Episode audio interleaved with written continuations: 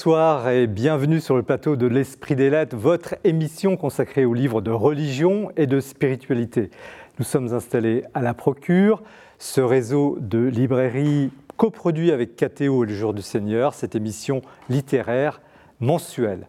Alors, nous ne sommes pas au restaurant, mais nous pourrions être dans un restaurant, disons, littéraire, qui ne serait pas culinaire, et on aurait le plaisir de partager ensemble le goût de lire, la passion d'apprendre.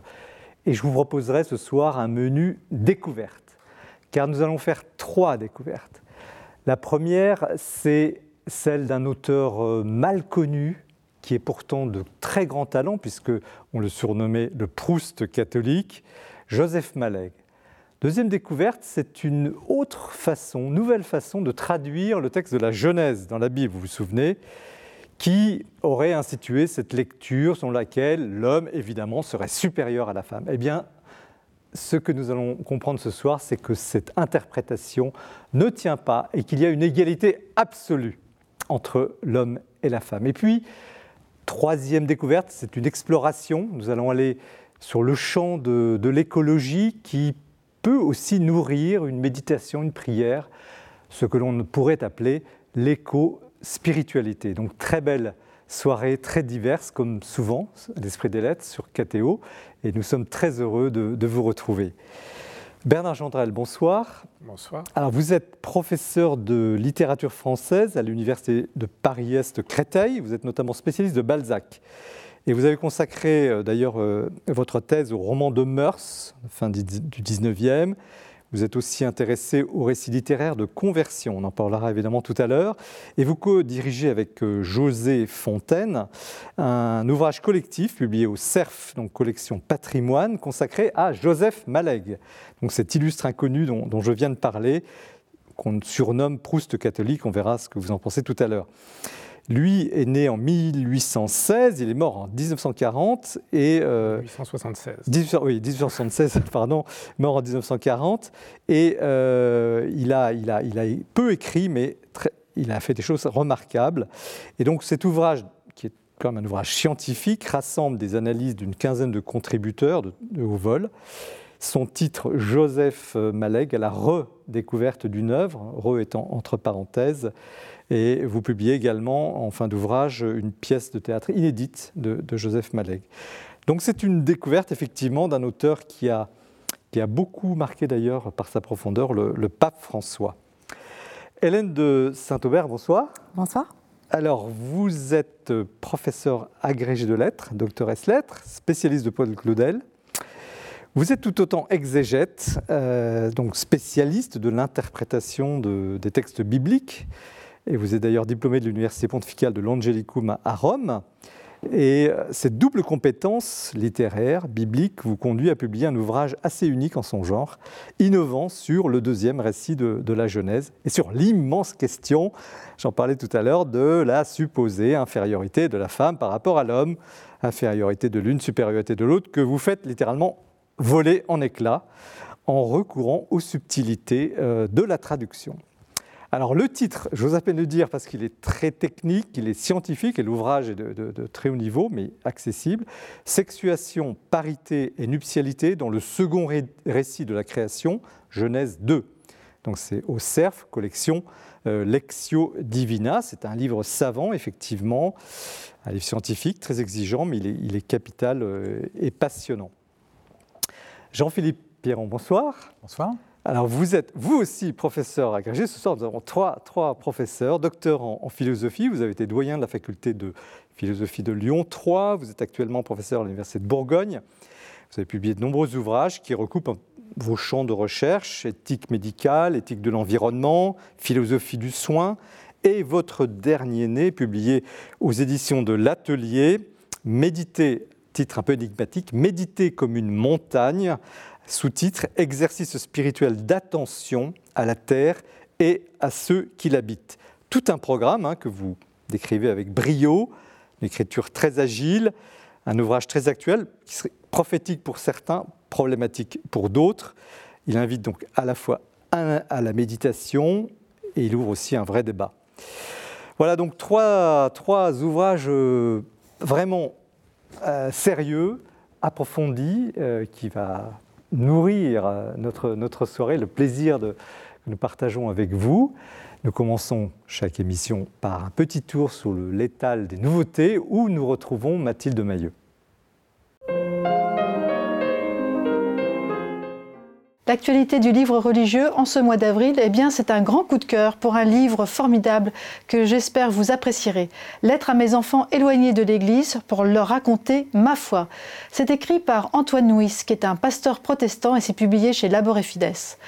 Comme tous parents, nous avons envie de transmettre et nous avons envie que ce que nous transmettons eh bien, perdure et survive avec nos enfants. Eh bien, c'est à cette tâche que s'attache effectivement Antoine Nuis dans ce livre. Certains de ces enfants sont éloignés de l'Église et éloignés de la foi.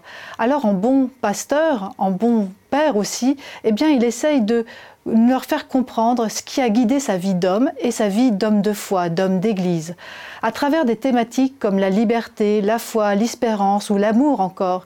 Eh bien, il s'adresse à ses enfants et il leur raconte ce qu'il a amené lui à prendre ses chemins de vie. Alors, c'est une leçon extraordinaire de transmission qui nous est donnée ici, une transmission toujours ancrée dans l'écriture, dans la parole de Dieu, mais aussi dans la vie et dans la liberté. Martin Stephens, à présent, un philosophe que nous aimons beaucoup, qui écrit Dieu après la peur, publié aux éditions Salvator. La peur, c'est peut-être un trait de l'humanité commun à chacun d'entre nous. Mais ici, c'est plutôt la crainte de Dieu. Cette crainte de Dieu, nous dit-il pourtant, n'est pas l'asservissement ni la soumission, mais bien l'espérance, l'attente de cette espérance qui est la bonne nouvelle. Alors, à travers ce texte éminemment spirituel et philosophique, je vous invite à, reprendre, à prendre ce chemin de l'espérance. Livre d'histoire à présent avec une enquête choc, celle d'Andrea Riccardi qui publie aux éditions du Cerf La guerre du silence, Pie XII, le nazisme et les juifs. En 2020, l'Église catholique a ouvert ses archives, celles qui concernent la sombre période de la Seconde Guerre mondiale, et surtout pour comprendre le fameux silence de Pie XII. Alors, à travers eh cette étude qu'a menée euh, Andrea Riccardi, ce livre d'histoire lève le voile sur, cette, sur ce silence, justement, et sur ces années sombres que Pie XII a dû vivre au Vatican. L'affrontement chrétien, c'est un grand texte d'Emmanuel Mounier qui reparaît de façon très heureuse aux éditions Salvator. Emmanuel Mounier, qui fut philosophe, mais surtout le fondateur de la revue Esprit et résistant, a publié ce petit texte pendant les années 40-45. Euh, L'affrontement chrétien, eh bien, c'est un texte très vigoureux où il dit que le christianisme n'est pas la religion des lâches, mais que, au contraire, l'évangile est à chérir. Ce livre est introduit par le jeune philosophe Foucault Giuliani qui émet ici eh bien, toute, qui souligne plutôt eh bien, toute la modernité et euh, le tempérament de ce texte important. Imposture mystique, à présent, de Joachim Boufflet, qui publie aux éditions du Cerf, eh une étude extrêmement intéressante, une analyse de ce que sont ces impostures mystiques, ou plutôt des fraudes mystiques. Elles sont nombreuses, elles ont été nombreuses par le passé, et notamment au XXe siècle. Il décrypte ici 20 cas pour essayer de comprendre et de décrypter justement eh bien, quel est le ressort de ces fraudes mystiques. Soumission, affabulation, mais aussi mensonge, dissimulation, pour comprendre et pour surtout pour nous aider à discerner, eh ces pour aider à discerner ces phénomènes, Joachim Boufflet livre ici un livre exceptionnel. Et puis enfin, pour terminer, un livre choc, là encore, Anne Lécu, théologienne, philosophe aussi, et auteur bien sûr, écrit euh, L'énéagramme n'est ni catho ni cachère, publié aux éditions du Cerf. À travers ce livre, eh Anne Lécu met en perspective les origines de l'énéagramme, mais aussi son histoire et sa transmission, et émet surtout une alerte extrêmement vigoureuse euh, contre cet outil de développement personnel extrêmement répandu. Merci Mathilde pour ce tour d'horizon. Nous entrons donc dans le vif du sujet de cette émission découverte avec euh, le livre, collectif hein, euh, que Bernard Gendrel a, co-dirigé avec Joseph Fontaine. Joseph Malègue à la redécouverte d'une œuvre euh, au CERF Patrimoine. Alors, un mot sur Joseph, on a envie de savoir, parce que très peu le connaissent finalement Joseph Malègue. Qui est Joseph Malègue oui, voilà. Donc, euh, alors c'est quelqu'un qui arrive à la littérature euh, assez tard. Donc, euh, pour nous, c'est le romancier d'Augustin parce que Augustin ou le Maître est là, c'est son grand roman qu'il a publié en 1933. Mais Joseph Malègue est né en 1876 et il, met du, il a mis du temps à écrire son roman. Il a connu un ensemble d'échecs universitaires qui vont beaucoup le marquer, qui vont marquer aussi les personnages de, son œuvre. Voilà, il tente plusieurs fois le concours de l'école normale supérieure. Euh, il, se fait beaucoup d'amis euh, justement dans la préparation de, l'école normale, comme Jacques Chevalier qui va être son, grand ami. Mais donc il, échoue trois fois. Euh, ensuite, il va échouer à l'agrégation de philosophie. Il poursuit toute sa vie le rêve d'une chaire universitaire, mais il ne va jamais réussir finalement à l'obtenir.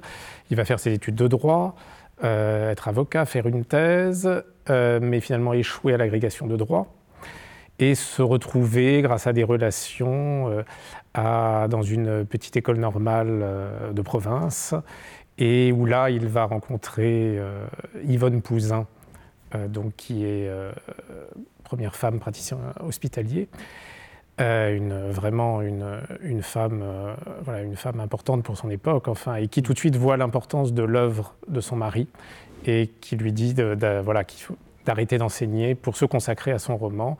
il, se il, se consacre à l'écriture d'Augustin et euh, jusqu'à la parution, donc en 1933. Mais la parution. Qui était, un, livre. Euh, qui était un livre volumineux et, et il a du mal à trouver un éditeur. Jacques Chevalier essaye de l'aider pour éditer chez Plomb, mais Plomb refuse. Et donc il va publier chez Spes à compte d'auteur. Mais il est, il est, quel est son, son être profond? C'est un, vous dites qu'il a échoué, il est brillant, mais, mais c'est peut-être plutôt un poète, un romancier, un littéraire, plus qu'un un philosophe ou un juriste? Oui, alors c'est sûr qu'à posteriori, on se, on se, dit cela. Euh, alors il, a... Euh, apparemment, euh, voilà, beaucoup disent qu'il a échoué aussi, notamment à l'agrégation de droit, parce qu'il avait des, des problèmes de, de, voix, donc des problèmes à, à l'oral. Euh, notamment pour, devant un auditoire. Mais voilà, on a des témoignages aussi euh, qui disent que dans le cercle intime, euh, avec les amis, c'était, voilà, il avait une conversation vraiment passionnante. donc, où est son génie? Son génie est vraiment dans son écriture. Enfin, voilà, certains à l'époque, et notamment Plomb, refusent. C'était Gonzague Truc qui, qui refuse le roman, qui qui trouve qu'il est trop foisonnant, que c'est un peu trop précieux comme écriture. Oui, c'est une écriture quand même. c'est une écriture très travaillée. Euh, mais moi, je, enfin, avec le recul, euh, ce qu'on y voit peut-être aujourd'hui, c'est une grande modernité dans l'écriture aussi. C'est-à-dire une écriture euh, du côté de la sensation, du côté des impressions, comme les grands romanciers du début du XXe siècle. Alors pourquoi est-ce qu'on l'appelle le Proust catholique Alors c'est peut-être usurpé, je ne sais pas. Alors voilà, voilà ça, ça, fait débat. On retrouve beaucoup de choses de, de Proust, tout le travail de la mémoire. Hein, Augustin, où le maître est là, euh, commence avec euh, voilà, les scènes d'enfance, les premiers dimanches, les premiers souvenirs de l'enfance. Il, il y, a toute une réflexion comme ça sur la mémoire, sur les souvenirs. Euh, tout un travail des impressions, des sensations qui peut rappeler, euh, qui peut rappeler Proust. Mais euh, donc peut-être que par rapport à Proust, on a beaucoup rapproché Proust de Bergson. peut-être que Malek est plus bergsonien que Proust. Hein. il montre beaucoup plus le temps continu par rapport à Proust, qui finalement montre un temps beaucoup plus discontinu. Et donc les, les jeux de mémoire sont différents. Est-ce qu'il est, euh, il est chrétien, il est catholique euh, revendiqué? Oui. Alors, est-ce que c'est comme tel qu'il écrit? Alors, oui. Et ce qui est intéressant, c'est que par rapport à d'autres romanciers de l'époque, qui sont des romanciers de conversion, enfin qui écrivent des romans de conversion, lui-même ne vit pas de conversion. Euh, c'est pas quelqu'un qui revient à la mm. foi. Finalement, il n'a jamais, euh, voilà, il n'a jamais quitté cette foi. Donc, mais, mais, voilà, il a été au cœur de de la crise moderniste, il a été au cœur de voilà, tous ces débats de cette époque, et donc il, retraduit ça dans son œuvre. Et effectivement, il est étiqueté hein, tout de mm. suite comme romancier catholique, et même on lui demande, euh, Augustin, ou le maître est là, donc euh, euh, finalement paraît, ça a quand même du succès. Hein, à l'époque, il reçoit un prix. Euh, les uns et les autres commencent à parler de lui. Euh, Mauriac le cite. Euh, Gaston Gallimard lui écrit en lui disant qu'il veut publier son, prochain livre. Enfin, donc il, commence à se faire un nom. On lui demande des conférences et il fait des conférences notamment sur le romancier catholique. Qu'est-ce que le romancier catholique? Le drame du romancier catholique. Comment l'avez-vous connu? Puisqu'il est, il est, il est quasiment inconnu. C'est finalement pas François qui l'a fait redécouvrir. Parce que le pape François en a parlé très tôt après son élection, disant qu'il avait été influencé par, Joseph Malek, notamment le fameux thème des, Les classes moyennes du salut. Voilà, les classes moyennes du salut, oui.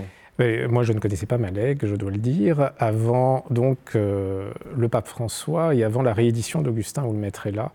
Je travaillais à l'époque, euh, j'avais l'idée de travailler sur le roman de conversion en allant de la moitié du 19e siècle jusqu'à la moitié du 20e siècle, la première moitié du 20e siècle. Et euh, donc j'ai découvert en librairie euh, la Et vous avez été fasciné par la lecture tout de suite? J'ai Dès les premières pages, euh, l'évocation des, des, matinées du dimanche, la plongée comme ça dans les sensations de l'enfance. Enfin, je, trouve que c'est un livre qui, qui happe véritablement le, le lecteur dès les premières pages. Et beaucoup de ceux qui ont écrit sur Malègue euh, disent cela, un livre qui marque vraiment pour la vie. Et, les courriers des lecteurs à l'époque où, où Malek publie reflètent, reflètent, cela aussi. Et qu'est-ce qui, euh, sur le plan spirituel, vous avez parlé beaucoup de son style, qu'est-ce qui, qu'est-ce qui le caractérise? Qu'est-ce que les gens, en le lisant, pourraient, quels fruits les gens pourraient-ils tirer de cette lecture? Bah, Sur le plan spirituel, moi, ce qui me, qui touche aussi, ce qui marque et ce qui a marqué les lecteurs, et je pense qu'il marque encore les lecteurs, c'est que c'est vraiment euh, l'expérience de la foi qui est euh, donnée à lire à travers, le, roman. Donc certes, on a des... Euh, alors pour Augustin ou le maître là, c'est un, le héros est un, est, un, est un universitaire philosophe, donc on a voilà, hmm. quelques débats philosophiques, quelques, quelques débats théologiques aussi de l'époque, en pleine crise moderniste.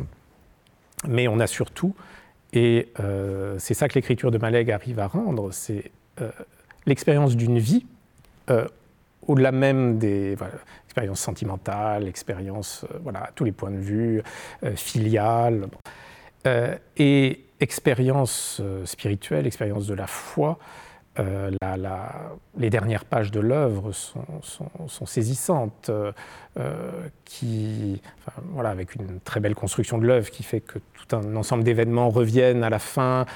Euh, Mais c'est le combat spirituel qui est illustré. Qu'est-ce, qui oui, le combat. Alors le combat spirituel, est, effectivement, qui est vif à l'époque, mais c'est encore sans doute le cas de nos jours. une perte de foi progressive liée à l'intelligence, la raison, euh, qui finalement ne, euh, trouve à redire au, dogme, euh, et petit à petit, la manière dont Dieu s'impose, mais on s'aperçoit à la fin que finalement Dieu était présent depuis le début et tout au long de l'œuvre. C'est ça qui est très beau dans, dans, ce livre, rythmé par... Les titres de chapitres souvent sont repris aux Écritures. Euh, et donc, on a ça donne l'impression à la toute fin que euh, voilà, Dieu était présent là depuis le, il était déjà là depuis le début.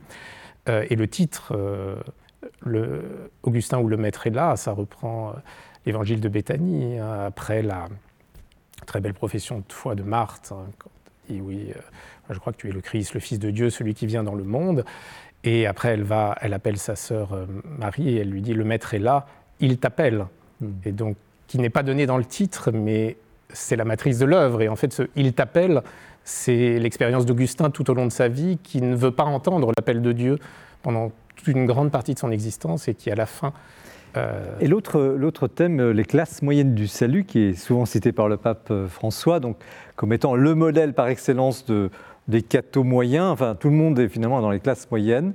Qu'est-ce que c'est -ce que Donc c'est Pierre Noir, Hein, le titre du roman Pierre Noire ou les classes moyennes euh, du salut. Euh, euh, à l'intérieur du roman, il y a une figure qui représente ces classes moyennes du salut, c'est le jeune homme riche de l'Évangile. On dit, voilà, le jeune homme riche, il est appelé par Jésus, et finalement, il, devrait renoncer à tous ses biens, mais il ne peut pas. Donc finalement, il décide de ne pas suivre Jésus.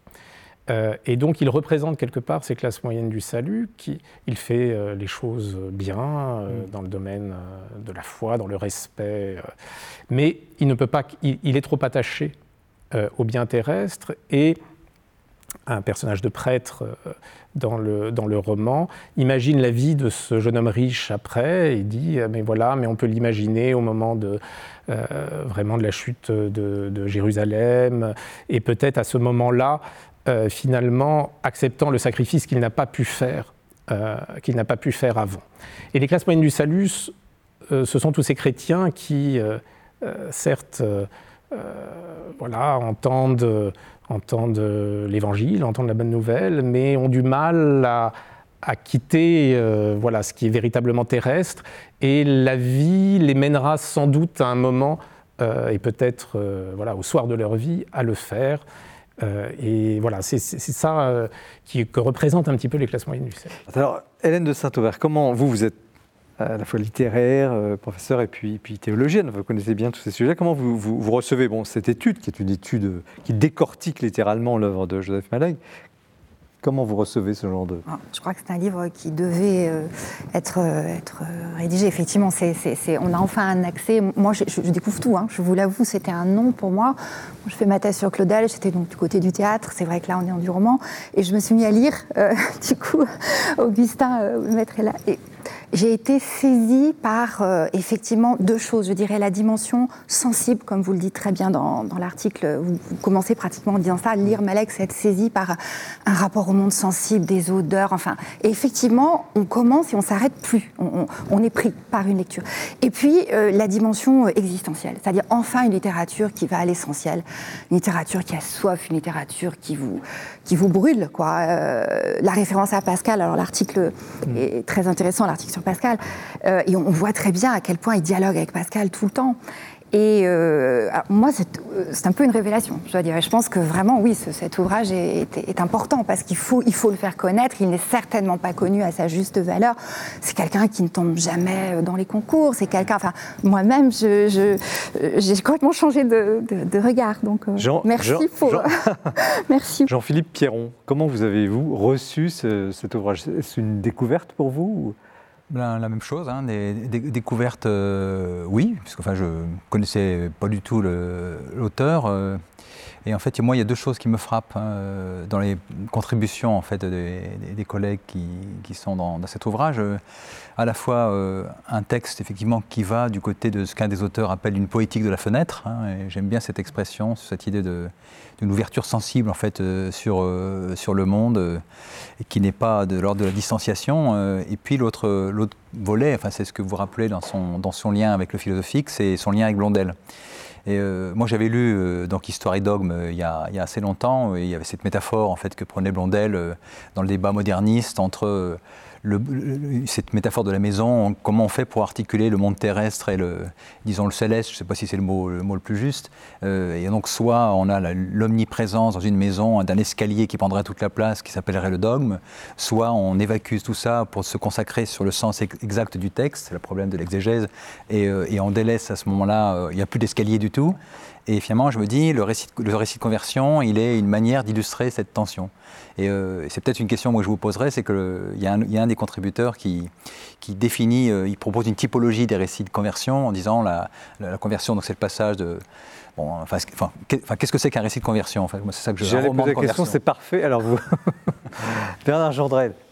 Alors, euh, alors, un, roman de conversion, euh, voilà, effectivement, on a. Euh, alors, moi, j'ai travaillé un petit peu sur le, roman de conversion dans toute cette période-là, et même de manière un peu étendue à partir du, du 19e siècle. Donc, on retrouve un, même schéma qui se répète, et euh, très souvent, hein, la perte de la foi, à un moment, la, foi dans l'enfance, la perte de la foi, ensuite on redécouvre la foi, bon, avec des récits souvent un petit peu stéréotypés, euh, des romanciers souvent médiocres, euh, et c'est vrai qu'au milieu de tout cela, Malègue euh, mais survole totalement, enfin, il apparaît vraiment, je parle là d'un chef-d'œuvre du roman de conversion, enfin, pour moi c'est un chef-d'œuvre du roman de manière générale, pas juste du roman de conversion, mais c'est vrai que par rapport aux autres romans de conversion, c'est vraiment euh, saisissant. Et ce qui est. Euh, alors il y a tout ce dialogue, effectivement, euh, cette réflexion philosophique qui intéresse profondément Malègue, cette expérience de la foi, effectivement. Donc là, là donc, on peut retrouver, il y a des études effectivement là-dessus, euh, des influences de Blondel, euh, sur la sainteté des influences de Bergson, euh, hmm. sur, voilà, beaucoup de, beaucoup de références philosophiques hein, qui, se, qui se trouvent mêlées dedans. Et, mais effectivement, et vous parliez tout à l'heure du, du, côté existentiel du, du roman, c'est peut-être ce qui, ce qui frappe et, et, qui fait que ce roman ne ressemble pas aux autres romans de conversion. les, deux, les deux éléments que vous citez à la fois. Parce qu'il est plus profond, parce qu'il va chercher plus loin. Donc à la fois l'attachement aux impressions, aux sensations, ça, ça tranche avec tous les autres romans de conversion. Euh, donc l'impression vraiment d'être au plus près euh, de la vie, au plus près du quotidien euh, même. et l'aspect existentiel, le côté vraiment dramatique, ça, et ça c'est une marque du roman de conversion vraiment du début du XXe siècle. Et là vraiment on le sent proche de, des grands auteurs catholiques. Est-ce qu'il y a, est-ce qu'il existe un roman catholique? Est-ce que est-ce que c'est un, un, mot ou est-ce que c'est une réalité? Alors, je, je commençons peut-être par euh, Hélène de Saint-Aubert. Comment Spécialiste du théâtre, là Oui, bon, allez, allez. Euh, vous connaissez quand même bien la littérature. pour, moi, je dirais pas ça comme ça. Il y a à chaque fois des, des singularités. Enfin, Mauriac est complètement unique en son genre. Bernanos, c'est encore autre chose. Huysmans, c'est encore très différent.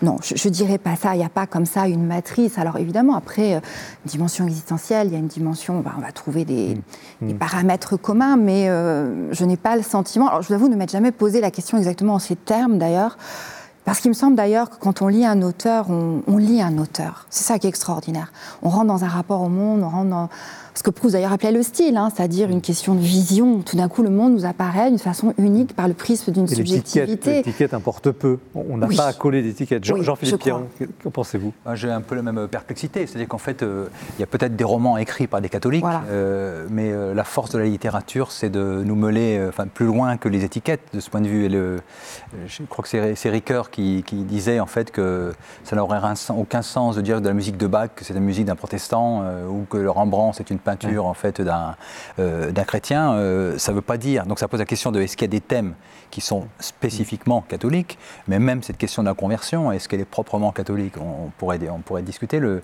Donc, je, donc je me méfierais de ça, parce que mm. ça, ça, un, roman qui ne serait que catholique, euh, comment dire, ça serait pas très catholique, si je veux dire, parce que ça serait très, étri... oui. très étriqué. Enfin, probablement. Oui, oui, oui, oui mais il y, a quand même, il y a quand même une inspiration.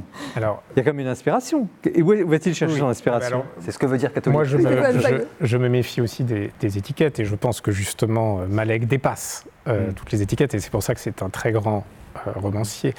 malgré tout, lui-même a, pensé la question, enfin a réfléchi à la question. On lui a demandé de, et on lui a demandé de se positionner dans, cette période-là des années 1930. Voilà, la question du romancier catholique est une question vraiment importante.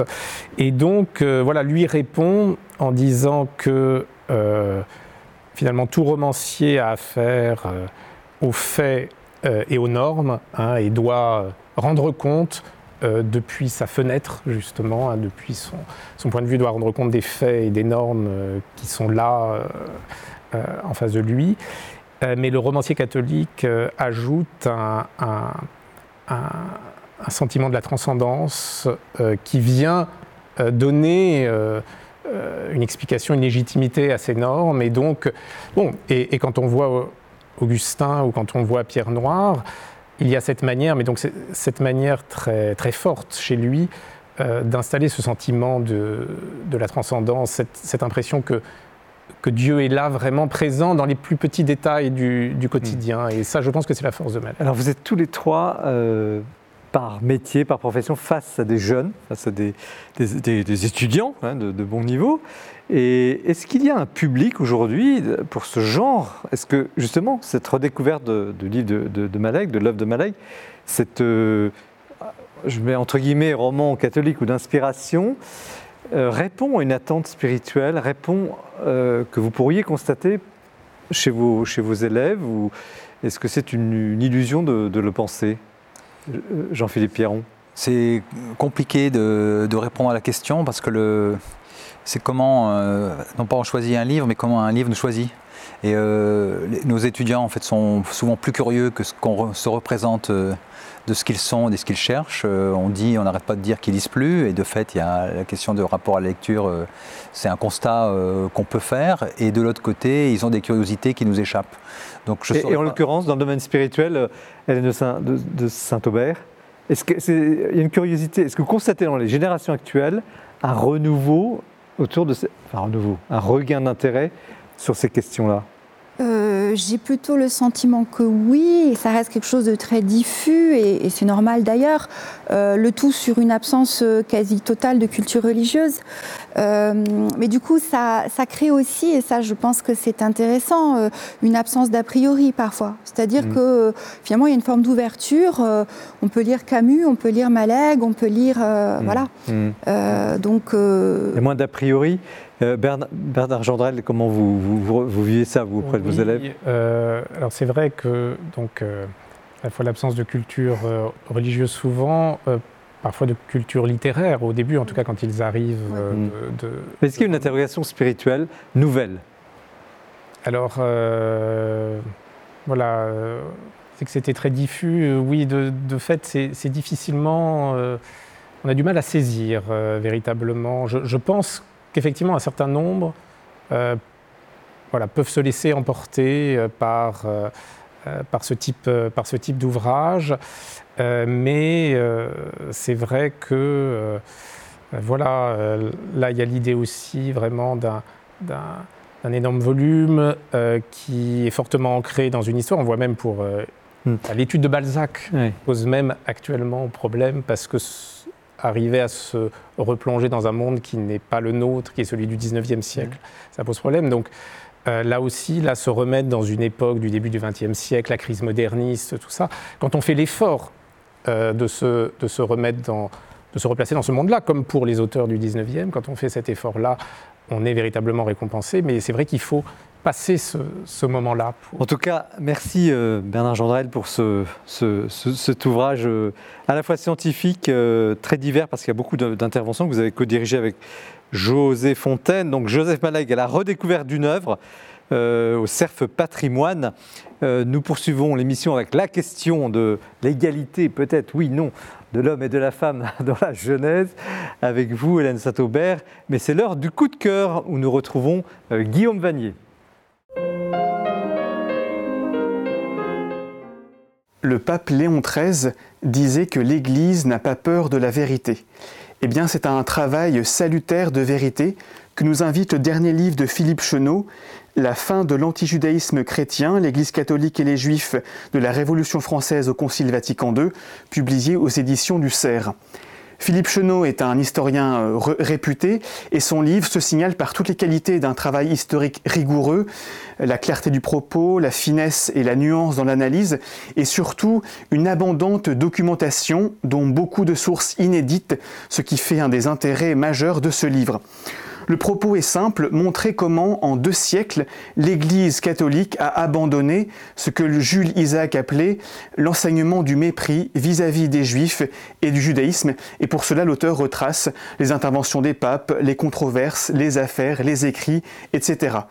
Ce qui est le plus poignant, parfois même le plus douloureux pour le lecteur croyant, c'est de voir qu'à chaque étape, à chaque période, s'affrontent dans l'Église d'une part les tenants d'une position hostile aux Juifs et d'autre part des prophètes qui sont malheureusement très peu souvent entendus par la hiérarchie de l'Église. Ces prophètes, ce sont euh, l'abbé Grégoire pendant la Révolution française, Léon Blois au XIXe siècle, Jacques Maritain au XXe, ou encore le cardinal Béat qui se trouve sur la couverture du livre et qui fut la cheville ouvrière à Vatican II de la fin de l'antijudaïsme chrétien. Alors pourquoi lire ce livre? Eh bien d'abord parce que c'est un, un, formidable travail de mémoire auquel nous sommes invités.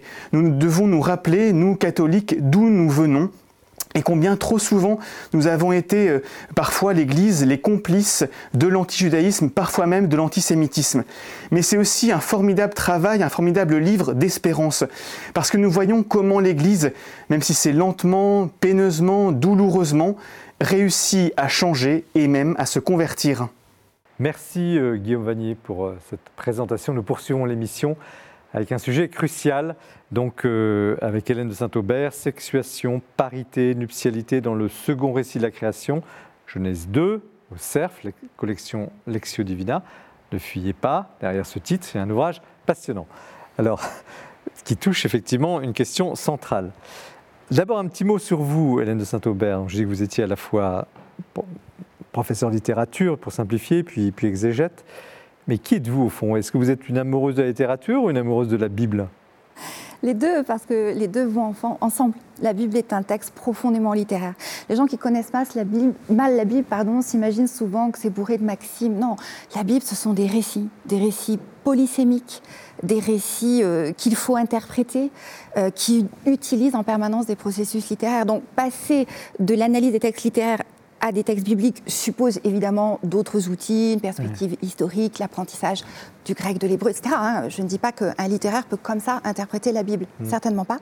Mais il y a plus qu'une parenté. Euh, et, précisément, euh, Genèse 2, c'est un texte profondément littéraire qui joue de la polysémie. Alors, avant d'y arriver, vous, votre parcours, comment vous êtes passé justement de monde de la littérature à, l'exégèse Qu'est-ce qui s'est passé euh, J'ai fait d'abord effectivement un cursus très, très classique en, littérature. Euh, j'ai soutenu un doctorat sur Paul Claudel et Claudel m'a ouvert à la Bible. C'est-à-dire ah, qu'effectivement, voilà, à travers Claudel, j'ai découvert un rapport au texte goûteux, effectivement très ouvert sur la polysémie, une interprétation inépuisable, ce que Saint-Augustin appelle l'inépuisable profondeur des Écritures que, Claudel euh, véhicule aussi dans son exégèse. Et puis de fil en aiguille, j'ai fait effectivement, alors là vraiment, tout un parcours, tout, un, parcours d'études en, théologie. Et, vous arrivez euh, dans Genèse 2, dans la, Bible. Alors, euh, D'abord, euh, y a, la Bible, c'est large, mais là, c'est les premiers livres de la Bible. C'est Genèse 2, exactement, le deuxième chapitre. Oui. Euh, pour les non-initiés, peut-être juste un mot sur Genèse 2. Qu'est-ce que c'est que la Genèse? Rappelez-nous en, quelques mots. Donc, Genèse 1 et Genèse 2. Voilà, deux récits de la création très différents. Euh, le second est celui dans lequel, effectivement, Dieu va, à partir de la terre, façonner un être humain, puis à partir de cet être humain dont il prend un des deux côtés, parce qu'il n'y a pas de, côte hein, dans le texte, il va bâtir euh, une femme. Et puis, euh, il va y avoir cette exclamation merveilleuse euh, de l'homme devant la femme, celle-ci, enfin. Voilà. Et, ça, c'est écrit quand? Alors, c'est difficile de, de, ça, c'est étalé hein, sur une période assez longue, mais on pense que, disons, on a un, un remaniement pendant et après l'exil, donc on va dire 5e, 6e siècle avant Jésus-Christ. Mais bon, on n'a pas de certitude absolue. Hein. Alors vous, vous êtes tombé en arrêt, si je puis dire, devant, euh, devant ce texte de, Genèse 2. Est-ce que je peux vous demander de, de lire le, le, au moins le verset 21, euh, si je ne me trompe pas, qui, qui est un peu le, le, cœur de, de, votre traduction, de votre propos? Oui, 21-22, alors oui. Voilà. Alors le Seigneur Dieu fit tomber une torpeur sur l'humain qui s'endormit il prit un de ses côtés et referma la chair par-dessous celui-ci. Le Seigneur Dieu bâtit le côté qu'il avait pris de l'humain en femme et présenta celle-ci à l'humain, et l'humain dit, celle-ci, pour le coup, est os de mes os et chair de ma chair. Celle-ci sera appelée compagne Isha, car du compagnon Ish, elle a été prise, celle-ci. Alors, magnifique, c'est votre traduction. Là, c'est la traduction que je propose. Oui, j'ai beaucoup, beaucoup menduqué, travaillé, relu pendant plusieurs années hein, le texte en hébreu. J'ai consulté énormément de traductions. Euh, et petit à petit, je crois que c'est comme ça qu'il faut travailler. On, finit par aboutir à une traduction qui n'est pas parfaite, elles ne le sont jamais. Euh, l'idée pour moi, c'était pas de donner une traduction qu'on puisse forcément éditer dans une Bible, comme ça en français courant, mais une traduction qui puisse rapprocher vraiment le lecteur de ce que dit l'hébreu. Alors, qu'avez-vous découvert? Alors, euh, beaucoup de choses, euh, mais aussi euh, j'ai repris des choses qui étaient dites. Hein. je veux dire que l'histoire de la parité. Une synthèse originale. Oui, voilà, absolument. Alors, il n'existait pas, à ma connaissance en tout cas, d'ouvrage qui fasse vraiment une analyse de fond à partir de l'hébreu, sous toutes ses coutures, de la création de la femme en Genèse 2 et de tous les enjeux énorme, hein, euh, anthropologique que cela suppose. Et euh, ce livre, en fait, il m'a été demandé parce que je faisais des conférences dans lesquelles je commentais ce texte ou bien des, des retraits, des mmh. récollections. Et à chaque fois, les gens me disaient, mais ce que vous dites, c'est énorme, c'est magnifique. Alors, dites-nous. Et, non, on va vous le dire, mais, du coup, il faut, il faut l'écrire. Voilà. Et donc, j'ai pensé qu'il fallait effectivement faire quelque chose. Dites-nous ce que vous dites. Alors, euh, il y a en quelques mots. Hein, mais en quelques mots. Euh, la femme, d'abord, elle est l'homologue de l'homme. Hein. Il y a une parité, une parité originelle qui est voulue comme telle. L'homme et la femme sont les deux côtés de l'humain. Il n'y a pas de côte. Hein. Ça, c'est une mauvaise traduction. C'est un côté. On prend un des deux côtés de l'homme et en vis-à-vis, on va créer la femme comme son homologue. Alors ça, ce sont des choses qui ont déjà été dites. C'est pas moi qui le dis. Mmh. Euh, c'est c'était, mais c'est pas assez connu. Il faut, il faut le, il faut le dire et il faut le, bien l'asseoir dans, dans, le texte. Donc il y a euh, à la fois une différence c'est la sexuation, une parité, une égalité, et puis un phénomène de, de dépassement, parce que l'homme est plongé, enfin, l'humain qui devient homme, hein, parce qu'au point de départ, euh, Dieu façonne un être humain, Adam. Mais Adam en hébreu, ça veut dire être humain, ça ne veut pas dire homme mâle. Et en fait, cet être humain, petit à petit, va devenir homme, mais à partir du moment, et seulement à partir du moment où la femme est bâtie. C'est-à-dire qu'il n'y a pas d'homme sans femme, il n'y a pas de femme sans homme, et l'un va découvrir sa sexuation en relation et au contact avec l'autre. Et il y a quelque chose qui est de l'ordre d'un mystère, d'un dépassement. Euh, l'humain est, plongé dans un, sommeil. Alors, le mot sommeil n'est pas tout à fait juste, c'est une sorte de torpeur mystérieuse. Hein. Et quand on est plongé dans la, la tardéma, dans la Bible, c'est que Dieu fait une œuvre grandiose. Et cette œuvre grandiose, c'est la femme. Je gère un peu, non? Non. et elle est bâtie. Alors, ce mot bâti, alors ça, c'est peut-être un des aspects les plus nouveaux, sans doute, de, cette étude, pour le coup. Euh, le mot bâti est un mot qui a des connotations extrêmement intéressantes. Dans la Bible, lorsque Dieu en est le sujet, lorsqu'il bâtit quelque chose, c'est solide, c'est beau, c'est pérenne, euh, c'est à sa place et ça prodigue au fond le bonheur. Donc dire que la femme est bâtie, c'est exactement dire le contraire euh, que, cette expression terrible, sexe faible. Elle est solide, elle est là, elle est à côté de l'homme comme son homologue. Mais est-ce que tout le monde est d'accord avec votre interprétation? Parce que là, c'est une révolution que vous nous annoncez. Non, non. Alors, même. Euh, non, alors sur certains points, je, voudrais insister là-dessus pour, pour être bien juste. Euh, le livre apporte vraiment beaucoup d'éléments nouveaux. C'est absolument incontestable. Pas seulement parce qu'il y a une synthèse, mais aussi parce qu'il y a vraiment des interprétations. Alors, qu'en tout cas, moi, je n'ai lu nulle part. Après, vous savez, mmh. littérature secondaire sur la jeunesse, c'est énorme. Hein. Euh, mais la majorité des exégètes est tout à fait d'accord pour dire que Genèse 2 est et, finalement le, probablement le premier grand récit paritaire euh, de, l'histoire. Euh, le catéchisme de l'Église catholique est extrêmement clair. Hein. Euh, l'analyse qui est faite dans le catéchisme, pas une analyse, mais Genèse 2, c'est l'égalité homme-femme. Mais il est vrai que depuis une date finalement assez récente dans l'exégèse moderne, hein, je veux dire au XXe siècle, un certain nombre d'exégètes ont contesté cela, en particulier outre-Atlantique, et donc je reprends effectivement un certain nombre d'analyses que je juge vraiment euh, fausses, je crois qu'il faut quand même euh, dire les choses telles qu'elles sont, euh, et qui surtout ne donnent pas d'arguments. Et je crois qu'une des nouveautés peut-être aussi de ce livre, c'est qu'au fond, il y avait une forme de consensus. Les exégètes disaient, bah oui, bien sûr, il y a la parité, mais personne ne l'avait vraiment montré. Et vous aviez quand même un certain nombre d'exégètes qui, eux, disaient le contraire, en apportant, à mon sens, très peu d'arguments ou des arguments très faibles. Et je dirais que l'originalité de cet ouvrage, c'est de faire vraiment une démonstration. Pour moi, c'est un livre qui ne se veut absolument pas militant. C'est un livre qui se veut, j'y insiste. C'est pas un livre féministe. Bah, tout dépend ce que vous mettez sous ce mot-là. Mais si c'est pour dire qu'il y a une égalité entre l'homme et la femme, oui. Mais euh, ce n'est pas un livre qui plaque une idéologie sur un texte. C'est un livre qui part du texte et qui, preuve à l'appui, pas à pas, de façon très démonstrative, à un moment donné, je crois, impose cette signification. Alors, vous m'avez convaincu, mais euh, culturellement, euh, c'est tout à fait l'inverse qui a été compris et qui a construit combien de sociétés, et certains peuvent faire le procès du judaïsme et du christianisme sur cette, ce malentendu, peut-être, de ce texte où, la femme n'est qu'un petit morceau à qui on a concédé la, vie Oui, oui. Alors, il y a eu des exégèses misogynes chez certains pères de l'Église, pas chez tous, hein, il ne faut pas euh, généraliser. Euh, il y avait aussi des garde-fous dans le christianisme, hein, euh, au sens où, après, l'Évangile, lui, il y a quand même beaucoup, beaucoup de textes qui sont très clairement paritaires, en particulier Paul, les Galates ou d'autres textes comme ça. mais je crois que là, on est dans des questions d'interprétation, c'est-à-dire qu'il faut prendre le texte avec soin, il faut regarder comment il est Comment expliquez-vous qu'il y ait un tel malentendu historique sur ce sujet? Oui, alors je pense qu'il peut... le, machisme. Euh, je pense que ça s'explique par une lecture superficielle qui ne revient pas à l'hébreu en particulier. Si vous voulez, le, fait, le, simple fait qu'on ait pu croire que c'était un petit bout de côte, alors que très clairement, c'est là en hébreu n'a jamais voulu dire côte. Vous prenez toutes les occurrences euh, dans l'hébreu biblique, ça ne signifie jamais côte. Qui, a commis l'erreur Quel le traducteur alors là, j'ai pas fait l'enquête hein, au, sens, mm. euh, au sens strict, mais c'est extrêmement clair en, hébreu. Euh, après, vous avez aussi des, des, traductions qui se perdent. Saint Jérôme traduit Aidificavit, et je pense qu'il a compris les enjeux. Euh, la Septante traduit correctement. Luther traduit aussi Bauen construire. Et puis ensuite, ça se perd dans les traductions modernes, on ne fait plus la différence. En fait, l'humain est façonné, la femme est bâtie, et c'est lourd de signification. Parce que être bâti, ça veut aussi. Enfin, il y a sans doute dans la culture juive une analogie avec le temple.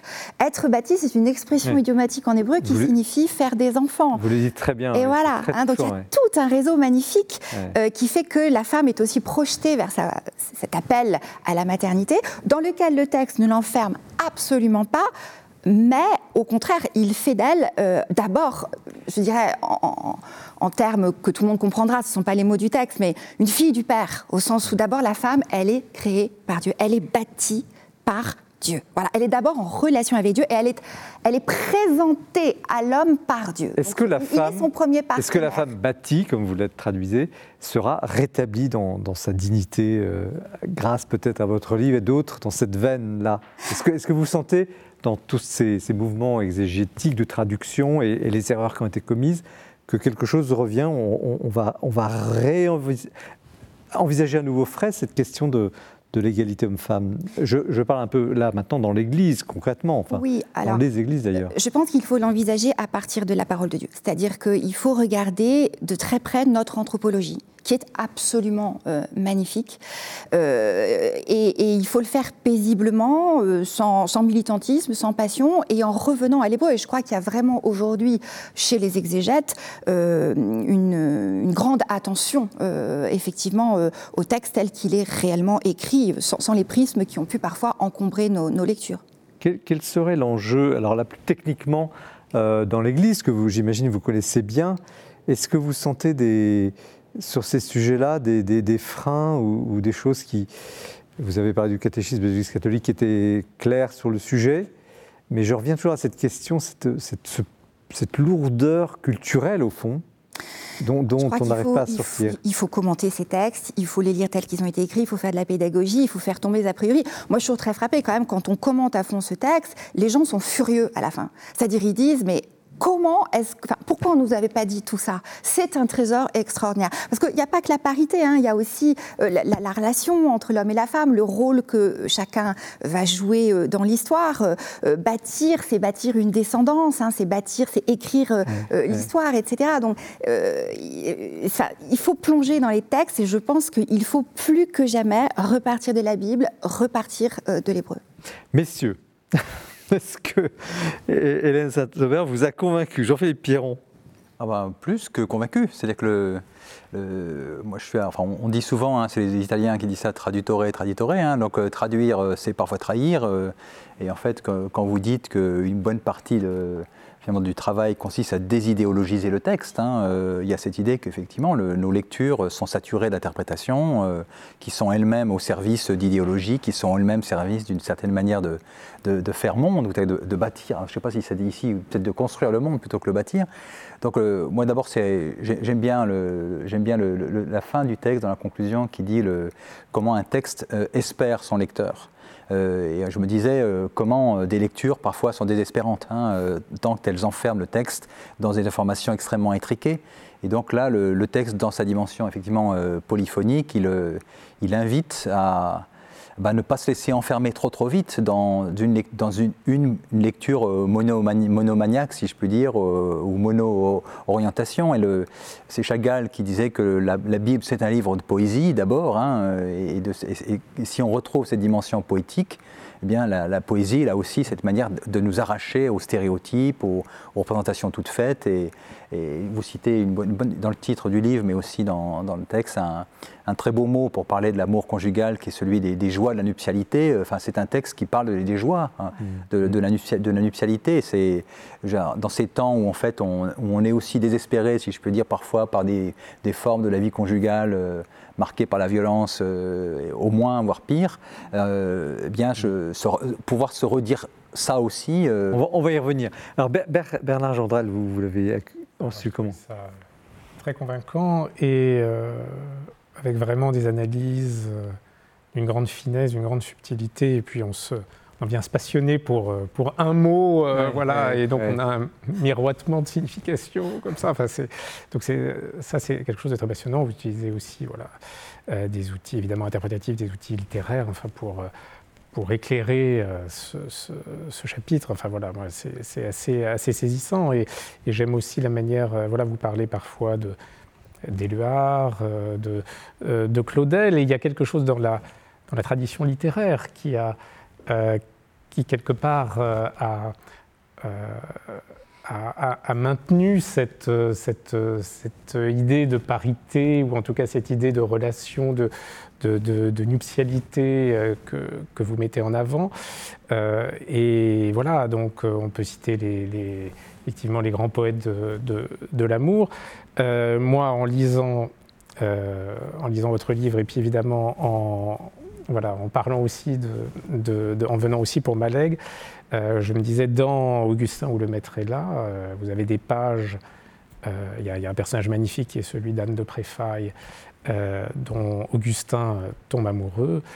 Et enfin, là, il y a vraiment une, une relation. En plus, il y a tout un jeu avec, euh, je le disais tout à l'heure, avec le texte biblique, tout un jeu avec le, Cantique des Cantiques, tout un jeu avec la Genèse dans, dans Augustin. Il y a vraiment là quelque chose euh, qui se noue, qui, enfin, voilà, en lisant votre, euh, votre, votre livre, je me disais, voilà, Malègue met en mots, mais en, de manière assez poétique aussi, euh, euh, quelque chose de ce la, la même intuition.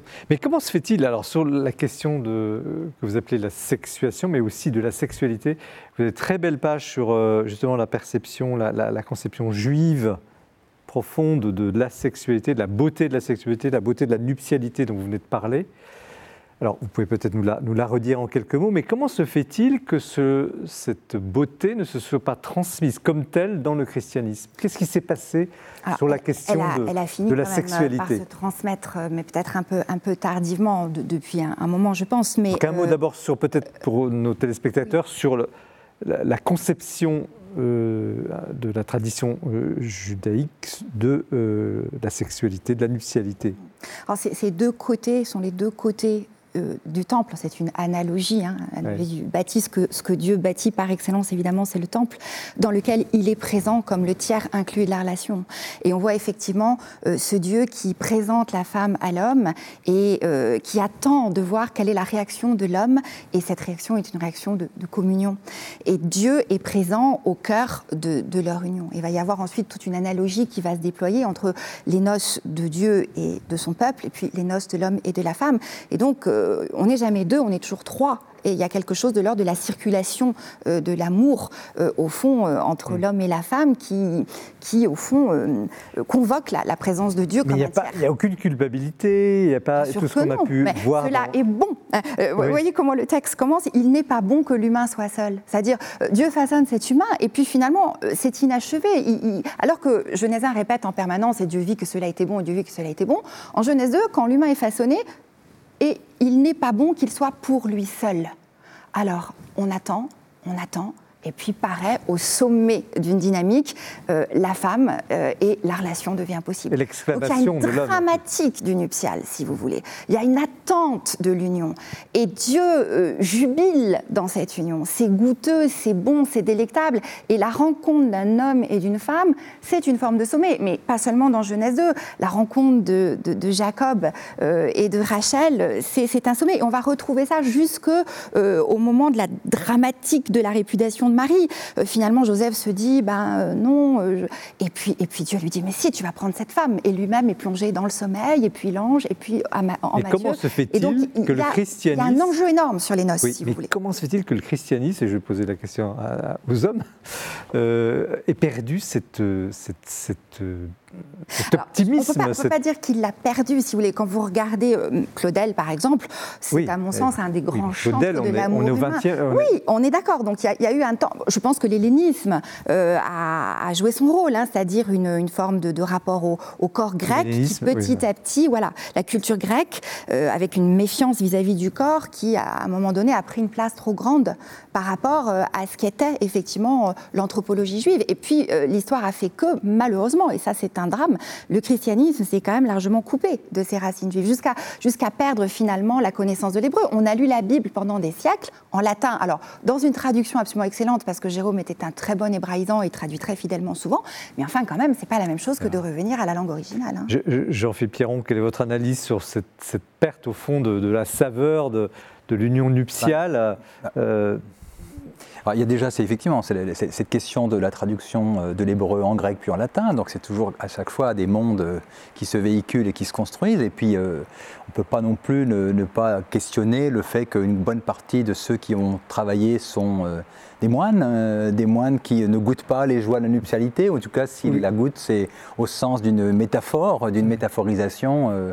donc j'ai beaucoup de respect en fait pour nos amis moines, hein, mais, euh, mais effectivement on ne lit pas, comment dire, on ne lit pas en, moine un texte en fait qui parle des joies de la nuptialité de la même façon que. Malgré le cantique des cantiques. voilà, mais précisément, c'est intéressant aussi de se dire que le cantique des cantiques, on l'a fait très très vite, on en a fait une lecture qui, qui dirait les noces en fait de de, l'Église et, et, de son Dieu, mais c'est d'abord, euh, c'est aussi euh, et d'abord une priori, enfin une rencontre entre un homme et une femme. Enfin, et, mm. donc c'est donc ça interroge. Enfin, c'est pour ça que vos, insistantes questions depuis tout à l'heure, euh, elles, sont aussi, elles, portent sur cette façon qu'on a eue dans nos dans notre Église aussi de de, de, parler de la nuptialité à partir d'expériences en fait solitaires qui ne connaissaient pas les, joies de la nuptialité en raison du, du choix qu'on a eu de calquer la vie euh, presbytérale sur la vie monacale. Enfin, pour moi, il y, y, a un vrai enjeu de ce côté-là. Bernard, Bernard Jean oui, alors je, je, je, pense que la tradition ne s'est peut-être euh, euh, pas perdue si on pense à, à, la littérature, justement. Et je, je disais tout à l'heure, une certaine tradition de poésie amoureuse ou de littérature, euh, de littérature amoureuse, alors même si, évidemment, elle est marquée aussi par la conscience du péché, du péché originel. Qui... C'est pour ça, là aussi, toutes vos pages sur, euh, euh, sur, ce, que, enfin, sur ce qui sur ce qui bouleverse hein, l'état originel avec, avec le péché. Voilà, évidemment, c'est très intéressant. Et les poètes, et les, poètes amoureux, il y a, les, poètes d'amour, de la tradition amoureuse, euh, il y a cette volonté de, euh, d'un retour peut-être à ce, à, ce, paradis originel, à cet état originel, mais malgré tout la forte conscience du péché qui est du, et du voilà et de, et de la faute qui, euh, qui empêche. Hein. Alors justement, ça c'est un aspect. Vous le traitez plutôt à la fin, la question du, mal de cette femme qui va devenir euh, l'allié du, du, serpent et la qui victime. La victime, oui, je, évidemment, je, je, je polémique un peu. Euh, mais euh, voilà, ça aussi c'est un mystère de ce texte de, la Genèse. Ce bal qui apparaît, on n'a pas le temps de faire trop développer là maintenant, mais que pouvez-vous dire d'essentiel pour nos téléspectateurs sur l'état de vos recherches sur euh, ce point du mal? Alors, il y a un, apogée, un, sommet à la fin de, de Genèse 2. L'homme et la femme sont nus l'un devant l'autre, ils n'ont pas honte, ils s'exposent chacun dans l'inachèvement de leur sexuation, hein, puisque quand je suis une femme, je ne suis pas un homme, quand je suis un homme, je ne suis pas une femme. Donc, chaque être est totalement humain, mais aucun n'est le tout de l'humain. C'est ça qui est extraordinaire aussi avec la sexuation. Hein. Et c'est cet inachèvement de chacun dans sa sexuation qui fait que l'humanité en fait est pleinement achevée.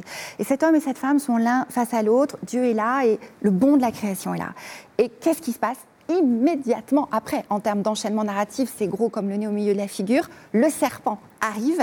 Et alors là, il y a un jeu de mots en hébreu. Et le serpent était le plus malin de tous les animaux, mais en hébreu, ça veut aussi dire il était le plus nu de tous les animaux. Et en fait, il va attaquer cette nudité, attaquer cette exposition de l'homme et de la femme et euh, se mettre au fond euh, entre les deux et faire en sorte de les séparer. Et s'il s'adresse à la femme, ce n'est absolument pas un trait de misogynie du narrateur, Toujours pas. C'est à nouveau un énorme contresens. Il s'adresse à la femme, pourquoi? Mais c'est très logique en termes d'économie narrative du texte. Elle a été ce qui a parachevé l'acte créateur de Dieu.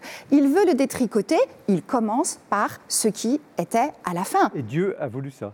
Non, Dieu ne l'a certainement voulu et absolument pas. Il avait dit euh, à l'homme et à la femme de ne pas manger euh, de l'arbre. Alors vous savez, là aussi, euh, vous dites, ça m'a beaucoup. Enfin, je vous remercie de l'avoir dit. La conclusion, j'insiste beaucoup sur l'idée que ce texte espère en son lecteur. Je pense qu'une des, une des réponses aux questions posées tout à l'heure sur la lecture misogyne, c'est que nous sommes blessés nous projetons et nous faisons de l'écriture des lectures blessées hmm. et des lectures qui manquent d'espérance en réalité. Voyez? Alors euh, Dieu a, si vous voulez, Dieu avait mis dans un jardin des délices quantité d'arbres plus que l'homme et la femme n'en pourraient jamais manger. Il y en a juste un qui est interdit. Pourquoi? Parce qu'il apporte la mort. Alors vous dites à un enfant, tu as plus de jouets que tu ne pourras en utiliser, tu ne mets pas la main dans la prise en 220 volts. Vous lui rendez service, vous l'empêchez de mourir. Et que fait le gamin? Il met la prise dans le 220 volts. Alors voilà. pourquoi? Parce qu'il y a quelqu'un qui est passé pour, euh, euh, pour l'y diriger. Semer la zizanie. En tout cas. Euh, Dieu, Dieu n'a pas voulu, évidemment pas. Merci, merci Hélène de, de Sainte. Merci de votre passion aussi, qui fait beaucoup de bien. donc, sexuation, parité, nuptialité, dans le second récit de la création, Genèse 2, chez, au CERF, un, ouvrage important. J'espère, on vous souhaite beaucoup de, succès, puis qui, touche effectivement des lecteurs. Donc nous poursuivons l'émission avec le livre de Jean-Philippe Pierron. Nous retrouvons maintenant Jean-François Roth qui présente ce mois-ci le portrait. Grande personnalité, il s'agit de Paul Ricoeur.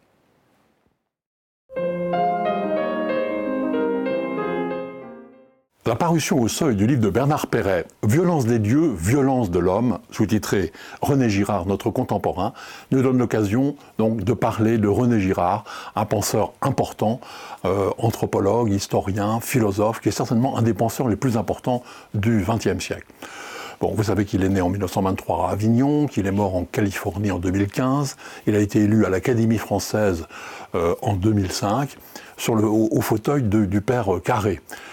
Euh, il est plus, il est connu en France du grand public, mais il est davantage peut-être travaillé encore à l'étranger, peut-être parce qu'il a en fait passé toute sa vie à enseigner euh, aux États-Unis. Et puis, notre bonne vieille université française n'aime pas toujours les gens qui ne respectent pas les, frontières des disciplines, euh, les gens qui non seulement commentent la mythologie grecque, mais commentent aussi profondément les, textes bibliques. Euh, il n'a pas caché son catholicisme depuis sa conversion pendant qu'il préparait son premier livre. toujours est-il que euh, on peut difficilement, même c'est absolument impossible de parler euh, de, sa, de sa pensée en quelques minutes, mais je voudrais donc simplement citer cinq titres parmi les plus importants de son œuvre. Et d'abord, Mensonge romantique et vérité romanesque, le point de départ de son œuvre. Euh, il, a, il était professeur de littérature, il a beaucoup lu donc euh, les littéraires, et il a pensé que le mensonge romantique, c'était croire que le désir est autonome. En fait, la vérité romanesque, on la trouve en suivant la mécanique des passions dans les grands romanciers, et on s'aperçoit que le désir est toujours un désir mimétique, le désir est désir, du désir d'un autre. Et il a développé cette, euh, cette découverte dans euh, la violence et le sacré, et là, il l'applique à l'anthropologie, et c'est là qu'il fait donc les sources de la, de la violence. Et c'est là qu'il fait sa deuxième hypothèse majeure, donc le mécanisme victimaire euh, pour résoudre ce problème euh, de la violence. Dans Des choses cachées depuis la fondation du monde, c'est là qu'il prend en compte les textes bibliques, Ancien Testament et surtout euh, le Nouveau Testament. Et c'est là qu'il montre comment la passion de Jésus s'inscrit dans cette mécanique et l'inverse complètement, la détruit, parce que là, la victime euh, non seulement est innocente, mais elle est reconnue comme innocente. c'est tout à fait simple et, et, trop rapide ce que je dis, mais c'est dans ce livre-là qu'il y a l'analyse, donc, en particulier des évangiles. Le bouc émissaire, euh, René Girard considérait que c'était un petit peu son, livre le plus abouti. En tout cas, c'est sûr que c'est une belle synthèse euh, assez courte et profonde de son travail. Il faut citer quand même euh, aussi, un peu à la fin de, sa vie en 2007, Achevé Clausewitz avec Benoît Chantre, évidemment, comme le titre l'indique, une réflexion sur la guerre. Voilà. Donc le livre de Bernard Perret peut vraiment être une aide pour pénétrer dans cette pensée qui est complexe, riche, passionnante, euh, bien plus que les quelques phrases simplistes un peu que j'ai pu dire tout à l'heure. Et euh, on peut, à part par lui, s'approcher donc d'une œuvre tout à fait essentielle, qu'un homme, par exemple, comme Michel Serres, tenait en très grande estime. Merci Jean-François pour cette évocation de Paul Ricoeur, très grand monsieur, très grand intellectuel, écrivain, théologien. C'était euh, vraiment une belle, euh, un très beau mémorial. Nous poursuivons l'émission avec euh, Jean-Philippe Pierron qui édite, présente aux éditions de l'Atelier Méditer, un, ouvrage au titre un peu énigmatique, Méditer comme une montagne. On va lui demander ce que cela veut dire. Exercice spirituel d'attention à la terre et à ceux qui l'habitent. Alors, je voulais vous poser la question sur le titre, mais d'abord un petit mot sur vous.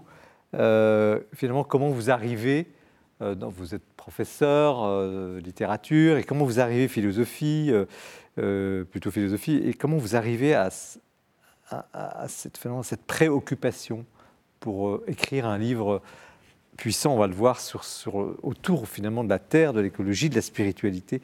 Dans votre parcours, qu'est-ce qui s'est passé? Euh, Une conversion euh, en, fait, ce qui s'est passé, c'est un, approfondissement. Euh, d'une bon, question en fait. Euh, moi, j'ai commencé à travailler sur les questions d'éthique médicale. Euh, avec les questions d'éthique médicale, il y a les problématiques de l'engendrement, donc la question des filiations, la question euh, ben, à ce moment-là de ce que c'est qu'une génération, de ce que sont les générations futures. et donc très vite, j'arrive aux questions en fait d'écologie. Et, et, une des questions qui est soulevée pour moi par les problématiques d'écologie, c'est un comment dire, une énigme en fait que, j'aime bien euh, rappeler, qu'évoque en fait le philosophe euh, polytechnicien Jean-Pierre Dupuis dans son livre sur le catastrophisme éclairé, euh, qui dit, il y a cette formule qui, qui était pour moi énigmatique, qui disait, qui dit, comment se fait-il qu'en matière d'écologie nous n'arrivions pas à croire ce que nous savons? Euh, nous savons ce que le, GIEC, euh, tous les, malheureusement régulièrement, nous rappelle sur l'état du climat. Nous savons euh, ce qu'il en est de cette sixième extinction d'espèces massive qui est en train d'arriver. Nous le savons et nous ne le croyons pas. Et donc, ma question, c'est bah, comment passe-t-on d'un savoir de raison intellectuelle à ce qui peut motiver un engagement?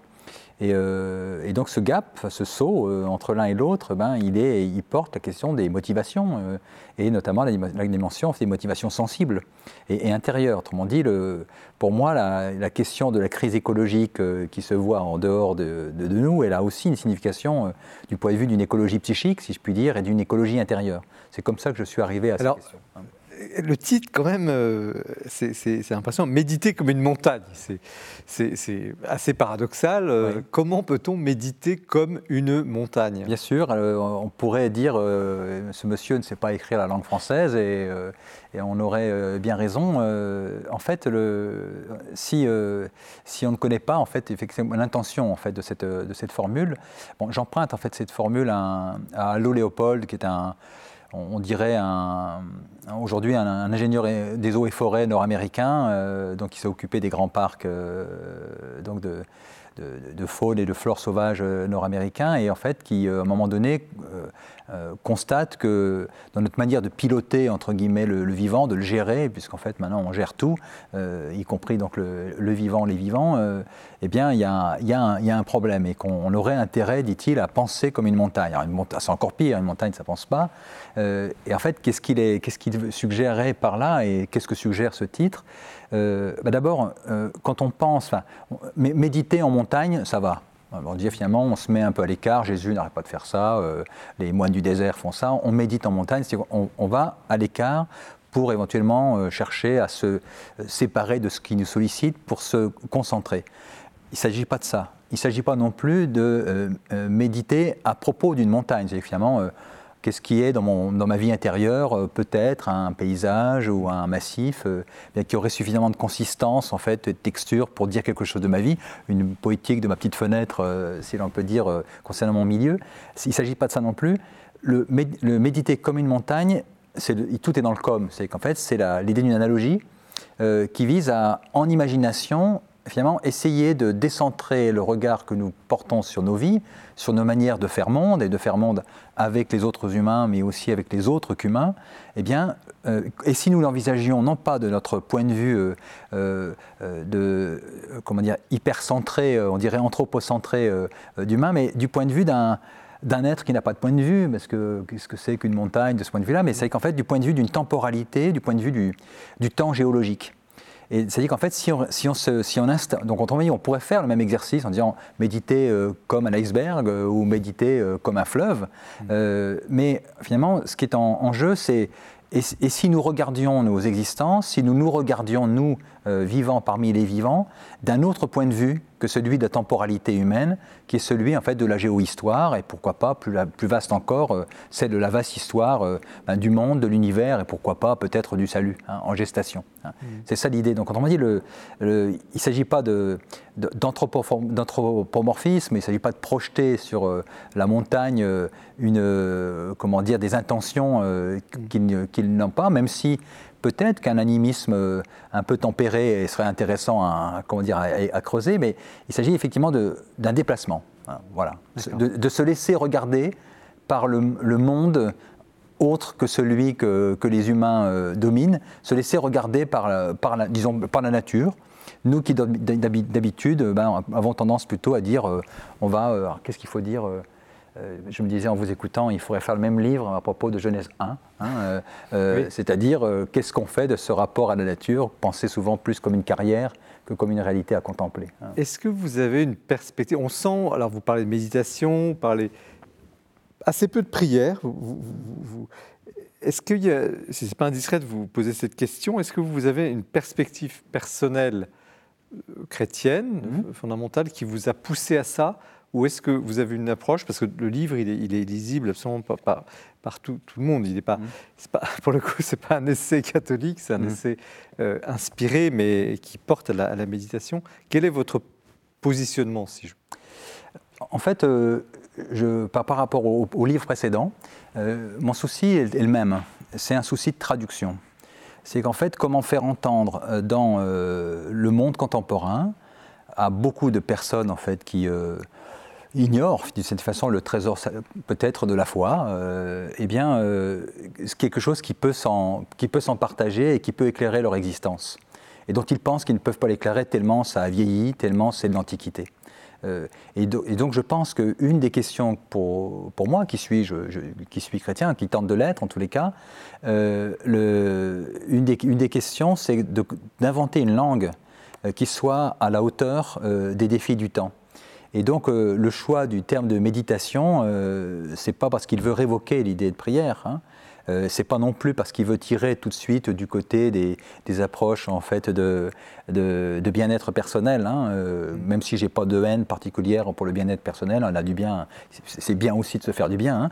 Mais ce qui est en, question, c'est de, oui, effectivement d'inventer une manière de dire qui soit capable euh, de toucher nos contemporains quant à l'idée que eh bien, la dimension de ce qu'on appelle écologie ou transition écologique, eh bien, elle a une dimension qui touche nos intériorités que bien sûr, les questions d'écologie, c'est des enjeux de science, c'est des enjeux euh, de, politique, euh, bien évidemment d'économie, il ne s'agit pas de dénier ça, mais qu'il y a aussi une dimension qui touche nos intériorités. Et si on ne parle pas de cette dimension-là, eh bien vraiment l'écart qu'il y a entre ce qu'on sait et ce qu'on croit, ben, enfin ce qu'on devrait faire, en fait, n'arrive pas à se combler. Alors, je passe au sous-titre, parce que là, ça commence là, le, la, exercice spirituel d'attention à la terre et à ceux qui l'habitent. Donc l'attention, c'est quelque chose d'essentiel pour vous, vous le décrivez très bien, d'ailleurs le livre se lit très très agréablement. Quel est votre souci? Quelle est l'urgence en fait? On pourrait. alors, quelle est l'urgence? Euh, Ou la méthode oui, Par où commencer? Oui. Euh, en fait, il y, a, à la fois un diagnostic, et puis, euh, je ne veux pas dire que c'est une thérapeutique, il faudrait rester modeste, mais le diagnostic, c'est de dire que nous sommes à la fois les contemporains de ce qu'on annonce donc, comme étant une sixième extinction d'espèces massive, hein, un tas d'espèces vivantes aujourd'hui qu'on ignore d'ailleurs, sont en train de disparaître avant même qu'on ait appris à les connaître, euh, sans parler de celles, toutes celles que nous connaissions qui sont en train de, s'effondrer. Euh, mais en fait, cette, extinction d'espèces, elle s'accompagne d'une autre extinction, dont on ne se rend pas bien compte, qui est l'extinction de nos sensibilités. Hein. Progressivement, euh, nous, nous anesthésions notre rapport, notre rapport au monde parce que nous, sommes las euh, d'un tas d'éléments en fait, qui viennent stimuler en permanence euh, nos, subjectivités, mais qui viennent les stimuler du côté de la vigilance, de l'hyper-vigilance. Mais la vigilance, ce n'est pas l'attention. Hein. L'attention, c'est une forme de disponibilité euh, profondément incarnée, polysensorielle, qui essaie de se rendre effectivement disponible à ce qui advient. Et donc euh, l'idée, en fait, euh, qui est un peu en jeu, c'est de, se dire qu'il y a des, exercices minuscules qui peuvent être, on, peut, pourrait en parler, mais des exercices en fait, minuscules, mais qui ont une portée majuscule, si j'ose dire, qui consistent précisément à, nous rendre, à se rendre présent à notre présence au monde, euh, dans euh, ce qu'elle a de très sensible, de très charnel. Et donc on retrouve euh, ce qui a été évoqué en fait à propos du premier livre tout à l'heure. donc s'y rendre sensible, c'est-à-dire en fait se, se, réesthétiser, si je puis dire, non pas pour des raisons de, de, purement. enfin, quand on dit réesthétiser, c'est pas simplement une beauté de façade. Mmh. Hein, c'est prendre soin de nos sensibilités dans un moment où en fait euh, elles sont blessées. Je, veux le dire autrement. Une critique en règle du monde numérique. euh, des tablettes, enfin de, cette espèce oui, d'approche. Euh. C'est questionner à quoi elles font, à quoi elles font écran. C'est que moi, ce qui, ce qui me frappe beaucoup aujourd'hui, hein, c'est que euh, on n'arrête pas de parler des vivants. Hein. prendre soin des vivants, être attentif aux vivants, mais pourquoi hein? Parce qu'il y a de la mort nous sommes les contemporains d'une culture de mort. Hein. Il y a un collègue italien qui parle de nécro-capitalisme. Euh, qu'est-ce que ça veut dire? Ça veut dire qu'effectivement, euh, nous sommes en train d'épuiser la nature en même temps que nous épuisons nos psychismes. Hein. La terre brûle et nos psychés, euh, on en parle aujourd'hui, on parle de burn-out, hein, nos, psychés brûlent. et donc en fait, c'est la même logique qui est une logique finalement extrêmement mortifère, qui, est en, qui est à l'œuvre. Et donc, de certaine façon, ce qui est en jeu, c'est ben, qu'est-ce qui peut nous consoler dans ce temps qui est aussi un temps désolant. Et, donc la question de l'attention, c'est une culture de la consolation, sachant ce qui nous désole. Hein. Qu'est-ce que c'est que l'éco-spiritualité alors? Oui, alors ça, euh, ça, parcourt tout le livre. Oui, c'est en fait c'est une, une, catégorie euh, qu'il faudrait donc, sans être trop technique, hein, quand on parle en fait de co-spiritualité, euh, donc euh, c'est une catégorie qui se distingue un tout petit peu de ce qu'on appellerait l'éco-théologie. Euh, donc ça pose la question de comment, ces champs en fait enfin, s'articulent ou se distinguent. Disons quand on parle d'éco-spiritualité, il est question de dire que les, enjeux en fait d'écologie ne sont pas que des enjeux de connaissances scientifiques. Ça, c'est l'affaire des écologues. Hein, ils ne sont pas euh, non plus euh, affaires que d'options morales ou éthiques ou politiques, même s'il faut qu'elles le soient aussi. Ça, c'est des enjeux qui relèvent de l'écologie politique. mais ils mobilisent une certaine compréhension intérieure et euh, peut-être nourri d'une certaine compréhension que nous avons du sens de ce que signifie notre présence euh, comme vivant euh, ben, sur cette terre et dans dans plus, plus, vastement peut-être. donc que cette une dimension en fait qui, donc, qui interroge finalement le sens de notre comment comment je dirais, je vais dire comme ça, le, sens de notre devenir terrestre.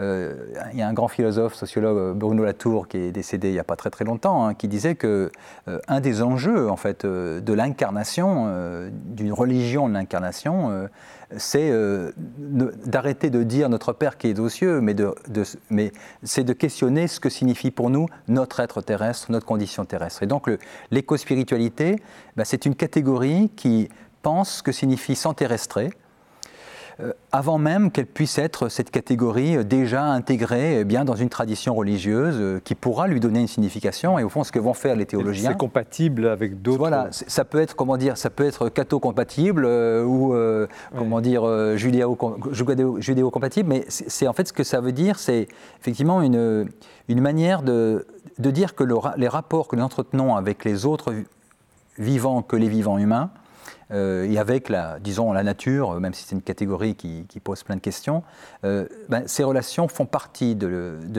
la, vie intérieure et d'une dimension spirituelle. Ce n'est pas qu'un décor. Hélène, Hélène de Saint-Aubert, comment vous, vous recevez cette démarche? Parce que ce n'est pas seulement un livre, c'est une démarche existentielle. Hein. Bah, je, partage ce constat, effectivement, de sorte d'anesthésie générale. On, est devenu euh, des machines, on a du mal à percevoir, on a du mal à être tout simplement à, ce qu'on fait, etc. Euh, pour tout un tas de raisons que vous décrivez très bien. moi, j'ai été euh, saisie par le passage sur le pain les, pages que vous écrivez sur le pain m'ont énormément touchée. Je me suis beaucoup retrouvée. Euh, moi, je sais que je, j'achète euh, du bio depuis euh, maintenant peut-être 15 ans. Et à chaque fois que le, panier bio, comme on l'appelle, arrive, j'ai vraiment un temps de, oui, d'action de grâce, de jubilation. Ces fruits sont là, c'est, généreux. Et puis en plus, ça a été fait par un travail qui se veut justement écologique, etc. Et, c'est tellement beau, et, finalement, on passe tellement à côté de ces choses-là. Et les pages que vous avez écrites sur euh, la bénédiction, le, fait de rendre grâce pour le pain, le travail qui a été fait derrière, euh, les pages que vous dites aussi sur le boulanger, enfin, ça, ça, voilà, je crois que euh, si on pouvait tous vivre ça chaque jour, déjà les choses iraient mieux. Et effectivement, la solution, elle est essentiellement politique, scientifique, c'est évident. Mais on sait très bien, on voit très bien qu'on ne peut pas non plus imposer aux gens hein, des solutions. voilà. Et si nous avons perdu ce, sens voilà, du réel, parce qu'au fond c'est ça, de la perception, ben, ça va être extrêmement difficile. De... Une sorte d'émerveillement. Bernard Gendrel, comment vous oui, alors moi, il y, a, trois choses qui m'ont frappé, enfin, qui m'ont intéressé particulièrement. Euh, tout d'abord, la notion d'attention. Euh, et ça, c'est vrai que ça me faisait penser euh, notamment au texte de Simone Veil sur l'attention, enfin, justement l'attention sans, sans, effort, sans, tension, mais réceptivité. Hein, et donc, derrière, à toute une tradition comme ça, peut-être un peu mystique, de, voilà, de, réceptivité par rapport aux choses. Euh, et alors en tant que littéraire, euh, et vous, parlez de poète aussi, vous parlez de littérature, euh, beaucoup de, pages m'ont fait penser à des, à des conceptions modernes de l'inspiration, hein, où vraiment voilà, tout un ensemble de, poètes conçoivent l'inspiration, notamment au XXe siècle, comme véritablement euh, se rendre réceptif aux choses, euh, au monde qui, est autour, donc ne, pas, euh, ne pas arriver vers les choses avec des, idées préconçues, mais vraiment se laisser habiter par les choses. Et le poème découle, découle de cela. Et la troisième chose, c'est toute la, la, relation avec les exercices spirituels ignatiens. Et vraiment, c'est quelque chose qui a forgé notre conscience notre conscience artistique notamment. Enfin, voilà, euh, Marc Fumaroli avait voilà, écrit là-dessus. Hein, et donc à la fois notre rapport aux arts, à la peinture, et notre rapport à la littérature. Et donc là, cette idée d'une sorte de, continuation de, l'exercice spirituel, la mobilisation des sens, euh, dans, une autre direction. Euh, voilà, j'ai trouvé ça assez passionnant. Est-ce qu'il n'y a pas un risque quand même, quelque part, de, je vous pose la question brutalement, mais de déifier la Terre? La Terre, vous, vous mettez une majuscule, bon, très bien, mais justement dans cette démarche, dire euh, euh, il faut retrouver, il faut la sentir, la montagne, on est, on est, est-ce qu'il n'y a pas, euh, je pose la question en, termes de risque, voilà, en termes de débat, de faire de la Terre ce qu'elle n'est pas. C'est-à-dire la Terre n'est pas, n'est pas un Dieu. Mmh, mmh. Oui, euh, en fait, le, projet n'est pas là. Hein. On pourrait peut-être en. Euh, j'étais en train de repenser aux questions, hein, qui, enfin, mm-hmm. aux réactions, mais le. En, fait, il y a une, distinction en fait, que, fait la théologie de la libération hein, entre la question du panthéisme et euh, celle de ce qu'elle appelle le panenthéisme. Alors là aussi, je ne veux pas être non plus trop ni jargonnant ni, obscur finalement, quand on évoque les exercices d'Ignace de Loyola, euh, bon, auxquels je suis très sensible, je fais mm. partie de cette, je, m'inscris dans cette filiation spirituelle. Hein, euh, Ignace de Loyola, en fait, finalement, invite, dit-il, à voir Dieu en toute chose. Hein. Euh, c'est-à-dire, en fait, que le, le, toute chose, c'est bien toute chose. Hein. et, en fait, qu'est-ce qui est en, en jeu ici C'est-à-dire, en fait, qu'il y a bien la, tradition des psalmistes dit ça aussi, hein, la terre et le ciel chantent la gloire de Dieu. Enfin, donc autrement dit, il y, a, cette idée que toutes les formes de médiation sensibles, euh, et de ce point de vue-là, peut-être qu'il ne faut plus être euh, platonicien, euh, il ne faut plus être néo-platonicien. Enfin, c'est la question de comment nous débarrassons par nos traductions d'une langue qui a honni la chair, qui a honni le terrestre. Le terrestre. Eh bien, effectivement, le, ce qui est en train de ce qui nous fait peur en disant mais est-ce qu'il est en train de vouloir déifier la, terre? En fait, ce qui nous fait peur, c'est que nous, nous, nous, perdons, un, nous quittons un vieil habit, hein, euh, des outres anciennes, euh, ben pour, pour retrouver un habit neuf, euh, pour retrouver de nouvelles noces avec la terre, qui ne sont, qui sont pas de la fascination, qui ne sont pas de la déification, mais qui sont une manière effectivement d'attention à la, à la, grande, comment dire, beauté de ce que signifie être incarné. Alors, je, profite de la présence d'une exégète, donc spécialiste de la traduction de la Bible, et je rebondis au fond sur vos réponses. Est-ce que les monothéistes ont tué la terre? Est-ce que finalement ces erreurs de traduction dans la Bible ont favorisé cette culture de domination, de, non-respect de ce donné naturel qui est de la création, une création, vous venez de le rappeler? Maître et possesseur de la nature, c'est Descartes, hein, c'est pas la Bible. Et quand on regarde Genèse 1, Genèse 2, il y a un équilibre extraordinaire. Et d'ailleurs, beaucoup d'exégètes aujourd'hui, il y a un colloque qui va se tenir récemment sur la question, euh, travaillent les textes de la création en un sens écologique. Il y a un équilibre que je trouve admirable, c'est-à-dire euh, à la fois, euh, il n'y a pas euh, d'idéalisation de la nature. les gros monstres marins en Genèse 1, ça peut faire du mal. Hein, c'est pas un rapport magique, irénique. Il y a une adversité avec la nature. On se bat avec la terre on l'améliore, c'est un combat, voilà. Et en même temps, l'être humain est institué le gardien de la création. Euh, il doit la cultiver. Hein, en Genèse 2, avad, le mot est très beau parce que c'est le même mot en hébreu qui signifie rendre un culte à Dieu. Et c'est là où on rejoint euh, ce que vous disiez. cultiver la terre, l'améliorer, prendre soin d'elle, c'est finalement être l'intendant de la création. Et c'est une manière de rendre un culte à Dieu. Ça n'est pas la seule, bien sûr, mais c'est une manière. Ça implique de la préserver. Ça, c'est Genèse 2. Et en Genèse 1, dans le premier chapitre, on est davantage dans de la domination. Hein, Alors, c'est là le sujet. Oui, mais c'est là où il faut faire très attention aux mots qui sont utilisés.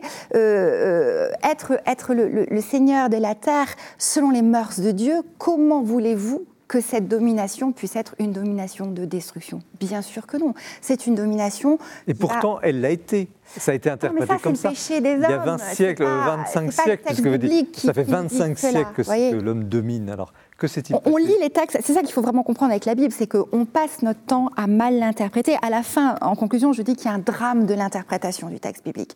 Parce que nous lisons les Écritures avec notre péché et nos déformations. Alors, Jean-Philippe Piron, sur ce point de la domination, est-ce que finalement la, mauvaise idée venait d'une fausse mauvaise traduction bah, c'est-à-dire qu'en fait, si on, rappelle que la question de la traduction n'est pas simplement qu'une affaire, entre guillemets, euh, de traducteurs, euh, donc isolés euh, dans, leur, bibliothèque, mais en fait non dépendant, enfin, mais si elle est dépendante de la traduction du contexte général, au sein du, qui, la rend possible, qui l'accompagne et qui la soutient, donc traduire, à un moment donné, c'est aussi essayer de dire quelque chose d'un air du temps ou d'un esprit du temps. Hein. Et donc, il y, y, a un, texte euh, assez célèbre, c'est pour ça que je parlais peut-être de, de, retraduire, enfin, Genèse qui, pas, qui a déjà été moult mm. fois traduit, mais il y a un texte de, donc de Lynn White, euh, donc assez célèbre, qui, qui résume comment dire, la, la, crise en fait de la, du rapport moderne à la nature, dans cette idée effectivement que dans Genèse 1, euh, on a l'autorisation, la bénédiction euh, euh, presque qui serait donnée de, faire de la nature une source et une carrière à exploiter, parce que la nature n'étant plus magique, n'étant plus intelligente, et, elle est devenue intelligible et donc bientôt disponible à la connaissance et ensuite aux, techniques humaines. Mais, mais, quand Linois dit ça, il dit finalement il y a une racine religieuse de la crise théologique. Euh, mais cette racine religieuse, elle est la racine d'un certain moment euh, du temps qui est euh, marqué, lui, dit 12e, 13e siècle, mmh. au moment où en fait le livre, le livre de la Bible, enfin, où la Bible d'un côté et le livre de la nature se séparent, c'est finalement on va pouvoir dire qu'on peut comprendre la nature sans avoir besoin de la penser et l'interpréter comme étant mystérieuse. La nature n'est plus, une, plus un mystère, elle est une énigme. Et la bonne nouvelle peut-être ce soir, en tout mmh. cas, mmh. en vous entendre, c'est que il y a peut-être une réconciliation possible et qu'on est en train justement de refaire le chemin inverse. Oui, moi je trouve que enfin, ce qui est dans, euh, dans ce qui, dans ce qui s'est échangé ce soir, pour moi, c'est euh, un enjeu effectivement de, de, traduction dans la, dans la, langue du temps, en fait, de ce qui peut être suffisamment vivant pour faire histoire. Merci euh, Jean-Philippe Pierron. Méditer comme une montagne, donc c'est un titre qui en impose et qui suscite de l'interrogation. Vous y avez répondu en partie et vous pourrez lire évidemment euh, la suite dans le texte lui-même, exercice spirituel d'attention à la terre et à ceux qui l'habitent. Merci à Hélène de Saint-Aubert. Euh, sexuation, parité et nuptialité dans le second récit de la création, Genèse 2, au CERF, collection Lexio Divina. Et merci à vous Bernard Gendrel, avec José Fontaine qui n'est pas ici, avec qui vous avez co-dirigé cet ouvrage majeur sur Joseph Maleg à la redécouverte d'une œuvre aux éditions du Cerf Patrimoine. Vous avez promis une émission euh, découverte. Nous avons découvert beaucoup de choses. C'était absolument passionnant. Merci de votre attention, de votre fidélité à cette émission. Vous la retrouvez sur les sites euh, évidemment de KTO du jour du Seigneur de la Procure. Je vous souhaite très belle soirée, de bonnes lectures et puis nous nous retrouvons dans un mois. Au revoir.